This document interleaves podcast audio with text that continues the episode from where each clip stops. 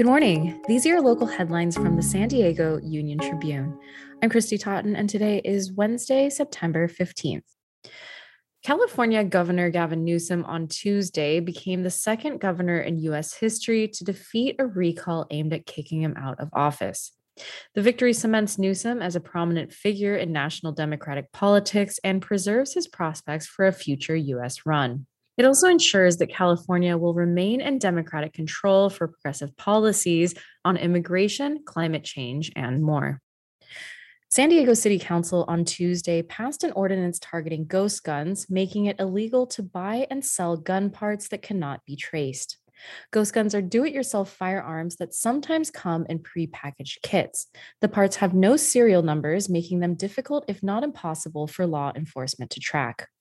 The ordinance prohibits buying, selling, or possessing the frame of an unfinished gun unless it has a serial number. A decision by North County's largest community clinic to refer expecting mothers to Palomar Medical Center in Escondido threatens the viability of delivery services at Tri City Medical Center in Oceanside. Vista Community Clinic, a federally qualified health center serving the region's most needy patients, said in a statement Tuesday that it will make the shift starting October 16th. Tri City had no comment Tuesday, but public data makes it clear that losing Vista referrals will be a significant reduction in patients. You can find more news as well as the latest recall results at san diego union tribune.com. Thanks for listening.